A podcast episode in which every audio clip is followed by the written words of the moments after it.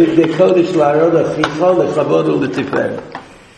it says in the beginning of the parsha of Tetzaveh, which you don't get to give separate attention to every year, but this year we do. So it says you'll make clothing sacred for Aaron, your brother, like a directive to Moshe Rabbeinu, and then you have these words, kavod v'tiferet.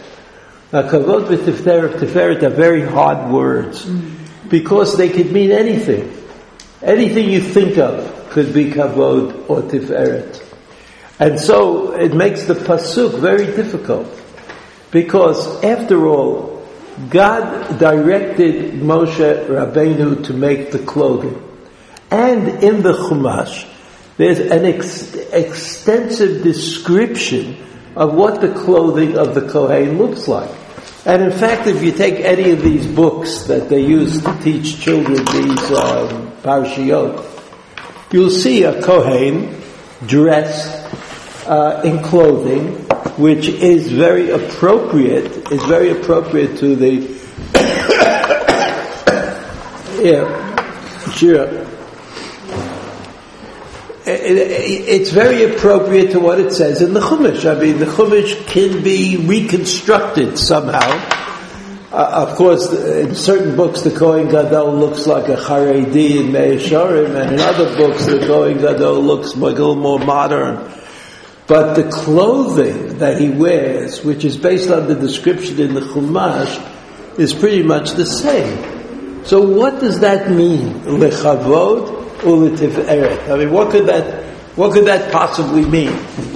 Uh, so it's a, it's a problem. I mean, as far as I can tell.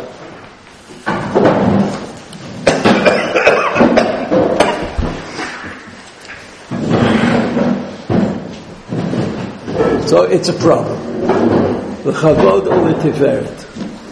What possible addition to the clothing of the Kohen Gadol could the words kavod and tiferet describe? That's the question. Now we're going to look at two sources and come to what I think is a kind of a radical conclusion. But we'll look at these two sources uh, carefully. The first is the Ramban. First, the Ramban kavod utiferet. Sheyeh nichbad umefoar b'malbushim nichbadim. You should be honored and uh, mifoar, uh, you know, like rich, very rich. The clothing that you wear, b'malbushim nichbadim umefoarim. Clothing that is nichbad and mifoar. He's talking about human terms even though the Ramban was a Kabbalist, and we'll see his Kabbalistic opinion later, a little further on.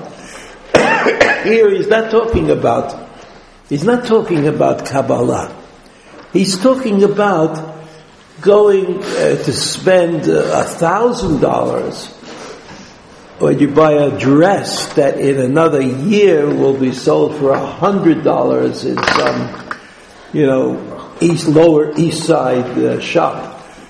That's pe'er. Pe'er is valuable. Amara Katuv, Kechatan Yechahen Pe'er. The Pasuk connects Kohen, Pe'er, Chatan, right? You know the Chatan, you get married, you get all dressed up, even if you don't usually get dressed up. Ki Now listen to the Ramban. Ramban, this is the same Ramban that we hear all about all the time. They, he says, Ki eila habegadim levushay malchutu. Hey, the Ramban says there's a category of clothing called levushay malchut. The clothing, the princely clothing, the kingly clothing, right? Something like that, right? In other words, they, they, they're not, it's not religious. It's not religious clothing that we're talking about. It's not the way we imagine that the Kohen Gadol could only go into the Beit, Beit HaMikdash he was wearing these set of clothes or the other set of clothes. We don't think about the clothes. But here the Ramban says, Eila begadim lemushay malchutu, kidmutam yilbishu hamlachim bisman Torah. And, and in the time of the Torah, the kings in the world would wear this kind of clothing, princely clothing. In other words, there are clothing that sets the king apart. He's not like everybody else. He wears clothing that only he can wear. And you know that the Torah demanded that one of the strings of the tzitzit should be colored tchelet. Remember? Mm-hmm. Now, tchelet is a, is a dye. That's how they did it. They, it was a dye. It was a dye came from a fish or something like that. now we lost, we lost the dye. We, Am Yisrael, we didn't know how to do it anymore. All the tzitzit in the world, I mean, until very modern times, which I'll just tell you about also until modern times, there was no tchelet. I mean, they didn't know how to do it. They figured that they should do it the way they used to do it, but they didn't know how they used to do it. They didn't know what animal it was, whether it was a snail or a mussel or a, on which you were able to get the dye, and there were attempts, very interesting attempts over the years to uh, to find this, this dye. You may have heard that the Radziner Hasidim, the Rebbe, thought that he had found the dye in Italy or nearby Italy. You know, Italy is somehow on the Mediterranean, whatever it's called. He thought he had found it. And all the Hasidim started using his, um, his recipe for Techelet. But eventually, it was proven to be mistaken.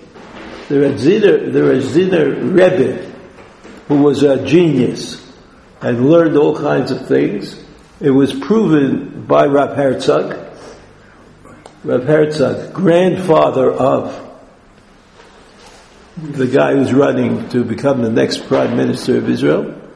So his grandfather was the first chief rabbi of the state of Israel his grandfather, Rav Herzog, who was also a, a genius and a great uh, Torah scholar, during World War II, I mean, all of these things are, during World War II, he had nothing to do. He was in Ireland. And he had no books. Because people looking for books don't go to Ireland. He had no, he had no sforim. So he found it like he didn't know what to do with himself. So he went to the university and he did two doctorates during the war. And one of those doctorates was on royal purple. One of his doctorates. And he proved that the Radziner Rebbe was wrong. And then, interestingly enough, a group of young people who live, some in uh, Efrat and some in Ma'ale Adumim, got together and felt that they had discovered the missing link between those little animals and the purple because they couldn't get purple out of it. And they discovered, they discovered that the sun, that the light of the sun, when it comes into contact with the juice that comes out of these little animals, these fish, they're not fish, they're like little animals, uh, turns into purple. And that's the, that is the royal pearl. And since then they've been trying to sell everybody on the, on this idea that tcheles does exist, that it is discovered. I'm telling you this for a totally different reason. Why do you think, why did they lose it? I mean, how could you lose it? I mean, people making sitters all the time. So how did they lose this purple, the animal, the purple, the sun? How did they lose it? apparently it's a reasonable guess that the that the um, um, What's my guess? The reasonable guess is that the Romans, the Romans said they passed a bull, an edict, or something like that, that no one is allowed to use royal purple. Because only the king is allowed to wear clothing with that color. So they had this set, and, and because of that, people stopped making tcheles for tzitzis. And eventually they forgot what it was that they were supposed to do and how to do it. And, uh, you know, it's, it's rejuvenated in our time by these uh, young people who are selling, who are selling tcheles. What I meant to tell you from this story was that this notion that there are things that the king can wear that nobody else can wear has not only to do with the cloth and with the strings and with the embroidery and, but it also has to do with the use of the color. You can't use royal purple if you're not the king of Rome. That was the, that was the, the, the situation. So he says, the Ramban says, second line, Kidmutam yilbishu amlachim bisman Torah that the that the that the uh, kings in the world would wear the kind of clothes that the Kohanim and the Kohen Gadol, especially, were supposed to wear. Kemoshe Matzinu, Beketonet, Vasalo Ketonet Pasim. I do remember it says Ketonet, the cloak, an outer garment was made for Yosef by Yaakov as a sign of him being special. So according to the Ramban, this makes sense in the context of the people who lived at that time, the kings who lived at that time in uh, in Eretz Yisrael. Cheperusho mirukemet kidmut pasim, like it's embroidered with lines of embroidery going down. That this was like a very special kind of. Folks, so you understand why the brothers why Yosef's brothers got really angry because here, what, what is Yaakov saying to Yosef? You're the man. You're going to wear the special clothing. And there was no way he couldn't make it up to the other brothers by giving them also ketonet basim because that's, that was exactly the point that only somebody can wear ketonet basim, but not everybody. And that's what uh, vihi ketonet hashbeit Kemoshe Peirashti, and all these words, to Ketonet uh, which is embroidered in, in squares, right? It was very, very, very uh, pe- uh, special. They'll be show Keven Malchei Kedem. He dressed him like one of the kings of those early, early years. The same thing is true about a me'il and a ketonet, the two outer garments. V'katuv v'aleh ketonet pasim kichein kichein tilbashna benot hamelech besulot me'ilim. So he, he, he, talks about uh, the story of, of Tamar who was the daughter of a king and she got dressed up uh, in, in the way that daughters of kings get dressed up. Right? You know, in other words, this idea, this idea that everybody wears clothing that are an indication of the team and the status within that team is something that the Ramban takes for granted. And so according to the Ramban, what does the Chavod Teferet mean? It's not enough to have gold and silver and special kinds of ornaments on the clothing, but they have to be princely or kingly Right? And, and, that, that his explanation says that Kavod and Tiferet doesn't have anything to do with a Kabbalistic notion. It has just to do with the fact that there's fancy. It doesn't matter what the ingredients of the clothing are, but there's fancy and not so fancy. And we're talking about fancy. We're talking about special. That's what, that's what he's supposed to do. Aleha ketonet pasim v'nigleit. We saw in Tamar, this ketonet pasim, it was seen and it was uh, um, obvious ki lilgosh benot hamelech habetulot me'ilim and they would wear these kind of clothing, this outer garment that you could wrap yourself, wrap around yourself.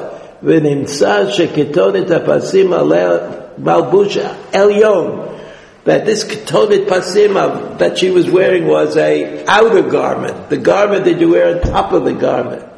Uh, Lachein amar veketonet pasim asher alea kira'ah. And then, you know, she was uh, unhappy and she ripped up the, the outer garment that she was wearing. But it was the outer garment because that was the one that you could rip up most easily, right? It was, uh... so if I try to, uh, if I try to understand what the Ramban is saying, I think it's clear that the Ramban thought that kavod v'tiferet was a statement about the quality of the of the clothing that the Kohen Gadol had to wear. And the clothing that he had to wear could only be described as princely or kingly. Right, the kinds of, uh, I mean, you can still see it in the world, you know, when uh, Queen Elizabeth opens a parliament. You know, she definitely wears clothing that nobody else would be interested in wearing or but it's hers. She's the only one who could wear it. She, no one else would dare wear the clothing that she wears when she opens the parliament. Gideon, have I got it right? I have it right. So, so, so it's so, it's, to me, it's a kind of, it's kind of surprising, isn't it? That here you have an opening, kavod v'tiferet. I mean, anybody could make a little something out of that. Along comes the Ramban, who is really, for many of us, the teacher of Kabbalistic ideas, the one whose Perush on the Torah includes more Kabbalah than any other, than any other commentary. And here, he has this opening, Kavod Tiferet, and he says, no, that's not what we're talking about. We're talking about something else. We're talking about about princely, kingly, special, unique, right? That's something that people will be able to relate to. Then he goes on. And he says, "Mitznefet yidu uh, gam hayom lemelachim lesarim gedolim mitznefet." A kind of hat, right? You remember the olden times, the olden times that we know about. Everybody wore a hat. Nobody went with a bloisen kop, as um, I used to hear at home.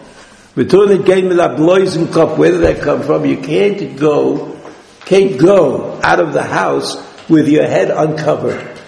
It's just not proper. It's not proper. And then in, in, in modernity, we've basically done away with the hats. The only people who wear hats today are yeshiva guys. And no one else wears a hat, and that I know of. Anyway, so he says the mitznefet, this hat, that the Kohen wore Yudua Gam Hayom Lemlachim L'Sarim Agdalim, great kings. what? We're looking around here. okay, there are some holdovers. you know, you can you can fall in love with your hat just like you can fall in love with anything else. so, Cowboys, I mean, what? Cowboys always were. Cowboys, yeah, but there are no cowboys anymore. No, they, they, you, you can't buy a hat at a non-religious, uh, uh, like a fedora, what they used to call a fedora, a regular hat. You can't buy them. You have to come to Israel to buy a hat. Because this is the only place where people wear hats. I mean, there used to be a time when uh, the President of the United States, when he was outside and being sworn into something would always wear a hat. What? Kennedy changed. Kennedy? But he didn't change it, he went along with the group. I mean, nobody wore a hat, so he didn't wear a hat. But he changed it for the president, presidency, maybe. So anyway, Lecheda Markatu, B'nefol Malchut, Haser HaMasnefet V'Hareim Ha'atarat. So the pasuk says, if the if the king falls, if the monarchy falls, take off your hat. Stop wearing your hat. The hat was a sign of, sta- of station. And there was only one hat that the king wore. Just one hat. One hat. Rabbi Yom, he's, he said the second line of the second paragraph, line nine. V'chein katuv tzlif melucha. Also kind of a hat that belongs to the king. V'kach yikra'ei ma katuv peirei ha-migbaot. Okay, peirei ha-migbaot. The, the, the most beautiful of the hats. Uchti peirei pishtim iyu al rosham. Beautiful uh, flaxen hats will be on their their heads. Uh, Vayfod, v'achoshen, levus malchut. They of the choshen, this breastplate, and the thing with had which had the the uh, the stones in it, you know, for the, the for the twelve tribes. He says that's levush malchut. He says the Ramban. Even those things that you think were special, was something connected to the to the to the Kohen Gadol, especially, even they, even they are malchut. Have to do with Mevakei Yukreim, uh, sorry, Shei Pe'er, V'shevach l'machtirim b'hem. They are pe'er, beautiful, praiseworthy for those who wear them. V'ayfod v'achosh levush balchut, כעניין כתוב, המנייכו דידאבו על צורי, it's a pasuk of Daniel. Hamanaicha is a breastplate. Didavo, made of gold, al which is hung around your neck. Right? So that's, that's also, again, he's emphasizing the fact that Daniel, well, he wasn't talking about the Kohen Gadol. He was talking about, he was talking about something special. He was talking about this special breastplate. Vatzitz Nezer Amlachimu, the tzitz, right? You know the tzitz that the, the Kohen wore on his head under the mitznefet, right? There was a hat and there was a tzitz which was tied with ribbons, and the tzitz said Kodesh Lashem on it. So he says, so you think, uh, there you have it, I mean Kodesh Lashem, you can't be more obvious than that, that it's something to do with, with some Kabbalistic idea. So he says, but uh, Chelet, uh, I'm sorry, Tchelet, Ketiv, Kol Kvudabat Melech Penimo, Again, you're talking about Bat Melech wearing special clothing. Uchaziv, Argivana. Argivana is like Techele. Tilbash v'vanaycha didava atzavarech. Again, the same idea, another pasuk. Utchelet gam hayom lo yarim ish et yadol el vosh chutz mi melech hagoyim. He's talking about chelet. And what the story that I told you, that they lost, we lost the chelet because it became forbidden. You weren't allowed to wear any clothing colored with the color of chelet, except for the king, of course, uktiv. Umordechai yatzam lifnei hamelch belevush malchut, right? next week. ומרדכי יצא מלפני המלך בלבוש מלכות תכלת וכו' ועטרת זהב גדולה ותכריך מוץ וארגמן without explaining every word you understand that there was something called the Bush Malchut that everybody knew it that when Mordechai appeared we knew that Mordechai had usurped the position of Haman which apparently was the idea that Pasuk that was a Achashverosh he preempted, he preempted the, the, the sad end of, of Haman. Okay? So here's the Ramban. Two thirds of this Ramban, uh, uh, he devoted to telling us that nothing is nothing special about the words kavod and tiferet, and who will be, will be able to explain to you what Kavod Teveret are? Goyim. The Goyim have kings, whereas the Jews in the desert, the Jews in the desert did not have any kings. If you had Moshe Rabbeinu, Moshe Rabbeinu had the function of a king, but he wasn't a king because his children did not become kings. And the nature of kingship is that it stays in the family. Whereas Moshe Rabbeinu lost out. He acted as the king. He was in charge, but he was not able to be the official king of Israel. So there you have it. That's the Ramban. Now, finally, the Ramban gets to Al Derech HaEmet, which is the way he introduces Kabbalistic ideas. Al Derech HaEmet, Lechavod Uvteferet, Yomar, שיעשו בגדי קודש לאהרון לשרת בהם לכבוד השם השוכן בתוכם ולתפארת עוזם. Oh, thankfully. He says there's another level of interpretation for these words kavod and tiferet. And what is that? Uh, Bigdei Kodesh La'aron, the Sharet B'hem Lechvod Hashem, in order to have honor to give proper honor to God. I mean, after all, where is the Kohen Gadol going to go? Into the Beit HaMikdash. What's in the Beit HaMikdash? The presence of God. So when you go to the presence of God, it has to be lechavod or leteferet uzam. Uzam is strength, the power. And, and uh, you're, you're in this situation, we'll see of yira, of fear of God in the Beit HaMikdash, teferet uzam. Kidechtiv, כי תפארת וזמו אתה. וכתיב, בית קדשנו ותפארתנו, אשר הללוך אבותינו.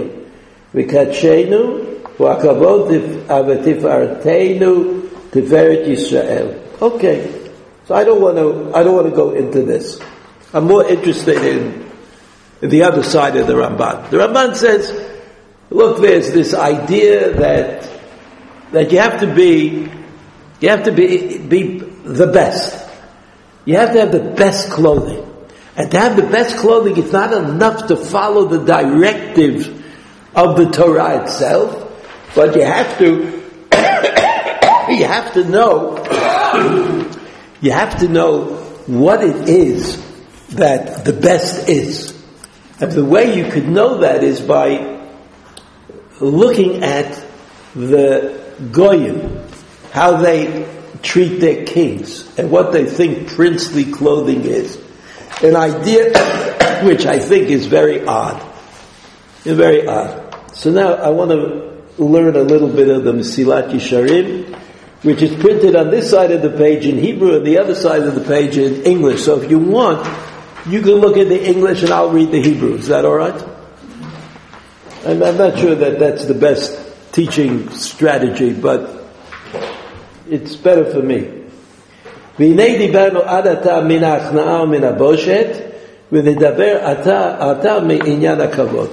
זאת מסילת ישרים, Rab Moshe Chaim Luzzatto, who had a very um, uh, important place in modern until Jewish intellectual history. And he wrote many, many books of interest. Um, and he, of course, in the, in the manner of other great uh, Jews, he died at a very young age near Akko, where he is he's buried. He died, his wife died, I think his children died. There, was some kind of a plague, you know, at that time. They, people got sick. I mean, he's, he was very interesting, very interesting person who was in and out of Chayrim different times and, you know, you know, was was able to write a book called the Mesilat Yesharim, which is read and learned by all the Orthodox Jews and the non-Orthodox Jews. Everybody learns the book. In other words, Litvaks, like yeshiva guys, they learn the Mesilat Yesharim. Hasidim also learn the Mesilat Yesharim. And less religious Jews, conservative, reform, they also learn the Mesilas Yesharim. The first, uh, and probably maybe even today the best translation into English of the Mesilat Yesharim was done by Mordechai Kaplan, who, as you know, Aryeh. what? Aryeh Kaplan. Aryeh? Not Aryeh Kaplan. I said Mordechai Kaplan. Who's Aryeh Kaplan? He's another from guy. And he didn't translate the Mesilat Yesharim. But Mordechai Kaplan, who is well known for his uh, Construction, yeah, like uh, the, the head of the he became Reconstruction. Reconstructionist. What? Reconstructionist. He was he was the head of this idea. He you know of the Reconstructionist the Reconstructionist movement. But he also translated this Mesilat Yesharim into English, which means that here's a person who didn't believe exactly in uh, in orthodoxy in the way that most Orthodox Jews believe in it, thought that the book called Mesilat Yesharim was a very important book, and he wanted to make it available to people who didn't know Hebrew. So look at what the Mesilat Yesharim said. The Mesilat Yesharim talks about avodah, serving God, in the 19th chapter. And he says that there are two uh, major branches to this idea of serving God. One is called Yirat Hashem, other is called Ahavat Hashem. Chapter 19, fear of God and love of God. And then he says, fear of God is further divided into three branches. three branches, and those three branches are hachna'a, like to like to have humility. Uh, boshet, boshet is embarrassment, and the third is kavod. So humility and busha, humility and busha, I understand are things that are generated by the fact that I have fear of God. So that when I stand before God in fear of God, these notions start directing my actions. Right? These notions, humility and embarrassment. I'm standing there. I mean, I can't say what I want to say. I can't do what I want to do. I mean, I'm standing before God. The third is called kavod in the language of the Mesilat Yesharim, honor. What does that mean? He says, Hine kavod ha-mitzvah v'yikara. That you have to give kavod to the mitzvahs that you do and, and honor them. Kfar hizhirunu alav chazal v'amru Chazal have already said, Zekeli vadveyu. Remember Shirat Hayam, Zekeli, Ze. Ze means, Pointing. right, a deictic particle. That's what they call it, right? Ze. So in, the, in Kabbalah, in the Kabbalah, Ze became a very important word. Because it meant you could see beyond. Like when you point at something that the person standing next to you probably doesn't see it. That's why you're pointing. But it also means that you see something that they don't see. Zeh. Kaylee, I see God. I see my God. Va'anveyu, and I will beautify him. That Chazal, Chazal looked at that pasuk and they say, Hitna elef mitzvot. Do the mitzvah in a pleasant, in a nice, in a mechubad manner. So tzitzit na'eh, you should have nice tzitzis, nice tefillin, sefer Torah na'eh, lulav na'eh, v'chein amru hidur mitzvah, tzlich, and there's another source in Chazal, they said, how much should you pay to accomplish this mitzvah called hidur, beautifying something? He says, that's shlish, the Gemara says. If the standard price for an etrog is X, so you should pay X plus one third X.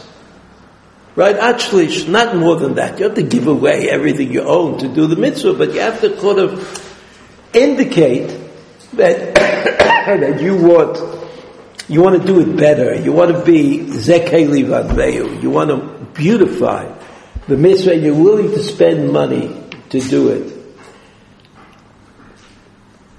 Ad kan mishalom, up to a third, you could say, I'm giving it. But more than a third, that belongs to HaKadosh Baruch Hu, and you don't get any credit for that. Arei, dat, siftotehem zal, barur milelu, the Chachamim spoke clearly, she'ein dai ba'asot ha-mitzvah levad, ela tzarich lechabda ulahadra. So here the Mesilat Yesharim says, it's not enough to do the minimum. It's not enough to do the mitzvah, like you take the Shulchan Aruch and you say, you like, you have this and you have that, and you have other thing, you make a, you Purim, like you could have a Su'udah, you have wine, and you drink, and you do whatever you do. He says, that's not good enough. all the mitzvot of Purim, including the Shalach Manos and the Matanos Labionim, all of those mitzvot have to be done in a beautiful way. People have to notice it. They have to note this is the Mesilat Yesharim. and then he goes on and he says, "Ulotzi yomar el adam ah, so in other words he's saying that some people are litvaks. No litvaks, they just do what you're supposed to do. They're going to do more than you're supposed to do. That they don't like that. So he says there are people like that. There are people that certainly come to the Hadra. Somebody comes along and wants to do the mitzvah in an easier way, in a simpler way. He says,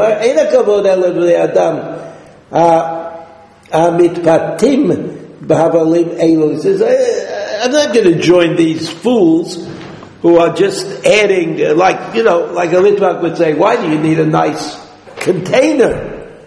Like a container for a lulav, a container for the matzah, a container for the challah, right, that you have on the table. Why do you need a nice one? It's a, it's a functional question, isn't it? I mean, you want to have a place to put the lulav, so you put it someplace. What's the difference if you come to shul with a uh, card, cardboard box, or you come with a silver, gold in, inlaid box that obviously cost a tremendous amount of money? So what's the difference? So the Mesilat Yesharim is of the opinion that it makes a difference. It makes a difference, even though personally I find it difficult to uh, to uh, agree, but but but that's what he says.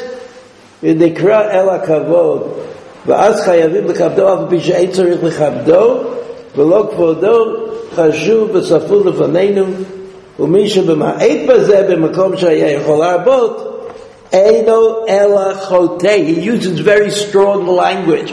If a person could, if a person could, could do something more beautifully, nicer, in a, in a, in a special way, you should do that. You should do that. That's kavod for the mitzvah. You should not be a minimalist in this area. You should go for the whole ball of wax. Navi malachi mitraim al Yisrael, etc., etc. Okay, let's skip to the last paragraph. And you remember the story of Kayin vehevel, he says.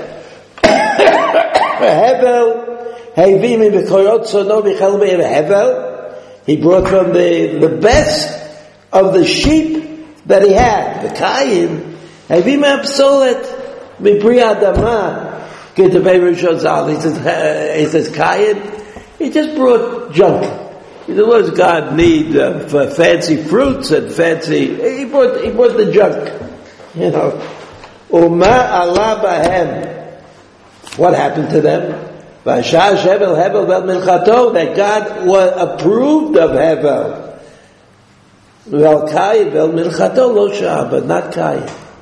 Vomer Aru Nochel V'yesh Be'edro Zachar Ben Noder uh, skip this. This is a, a, a digression, but the next line.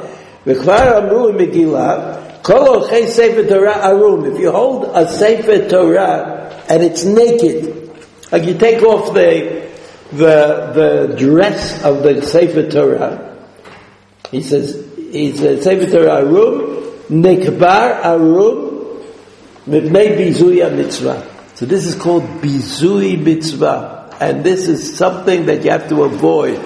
And you have to make sure that the that Sefer Torah, that's what they say, is dressed properly, and that that dress is something that is special. Uh, so that's the arur. Kol ochei sefer Torah, arum, nikba arum ibnei bizui mitzvah. V'seder ha'la'at bikurim, שיהיה לנו לעיניים לראות מהו הידורן של מצוות. They said, you know when they brought the bikurim in Yerushalayim, we learn a lesson about Hidur Mitzvah. That's, this is the Mishnah. The Mishnah says, Shekach Shaninu Bikurim Perigimel Ashor Olech Lifnehem V'Karnav V'Tzupot Zahav The ox goes first and his horns are covered with gold. V'Atarash Ol Zayin V'Rosho and he has this crown of of uh, Zayit on his head.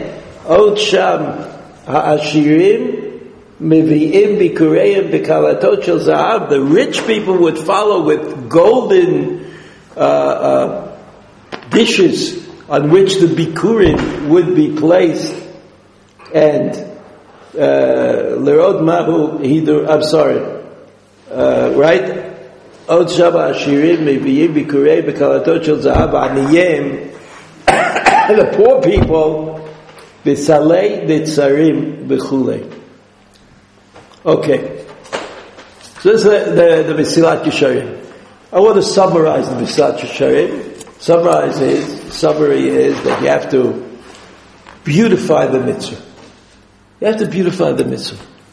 And I would ask the Mesilat Yesharim, who was written uh, several hundred years after the Ramban, what the Mesilat Yesharim does not teach me is how do I know what beautifying a mitzvah is? I know, in the cases that he quoted, that in the olden times, in the time of the Mishnah, adding gold was very meaningful to them, to those people. Spending a little more money was very meaningful to those people. But I'm not sure that that holds water today. That if you just smear gold on something, that you've done the Hidur mitzvah. I think the standards of Hidur mitzvah today are much higher. And much higher, and it means that you have to develop, it seems to me that the Ramban and the Mesilat Yesharim indicate that in order to do a mitzvah properly, it has to have hidur. It has to be especially appointed. It has to be something that people recognize. They recognize in you the need to beautify the mitzvah. And beauty, as you know, is a topic in modern day philosophy. Like what is beautiful and what is not. Uh, if you leave the Scottish Highlands, where else are you going to find this beauty that we are talking about? So it would seem that if I asked, the, it seems to me, that if I asked the Mesilat Yesharim the question, he would say the the Ramban is not enough. It's true that in those days beauty had certain very limited expression. Whereas today, beauty is much more profoundly, I think, uh, expressed. Beauty is not just gold and silver, ornaments, uh, clothing or cloth made from gold and silver threads. It's much more than that. I mean, we've been thinking about beauty for hundreds of years. and therefore it would seem to me, it would seem to me that either we would continue to copy the Goyim, like we'll go to the Goyim will open up a museum and we'll go and they'll tell us why this is beautiful, why that is beautiful. Or, in order to, in order to get to the point, in order to be able to say, this is a beauty that could be, a, this is beauty that could be applied to doing a mitzvah. Unless we could do that on our own, and we would have to, we would have to study aesthetics, beauty, uh, art, it's, it's a worthy enterprise because it enables you, it enables you to create beautiful mitzvot. And a beautiful mitzvah is not just a beautiful person doing a mitzvah. But there is this incremental beauty that the Mesilat Yesharim is talking about. And even though he doesn't mention the Ramban, I'm sure, sure, it would seem to me that the Mesilat Yesharim might have been at this time thinking about the Ramban. The Ramban was very careful to tell us that there's a practical side to Kavod and Tiferet. And we have to go out and find it. If we don't have it on our own, we have to look to the people who might have it, the kings and their entourage. But in modern times, in modern times it's easier and it's harder. It's easier because there's beauty or the, the assessment of beauty readily available to us. But it's harder because there's so much of it and the study of beauty or the study of art has become something so, uh, so big that it's very hard for us to follow suit. But who knows? Maybe there'll be some people who will have something to say about beautifying a mitzvah. Okay. I think I should stop coughing. Stop talking.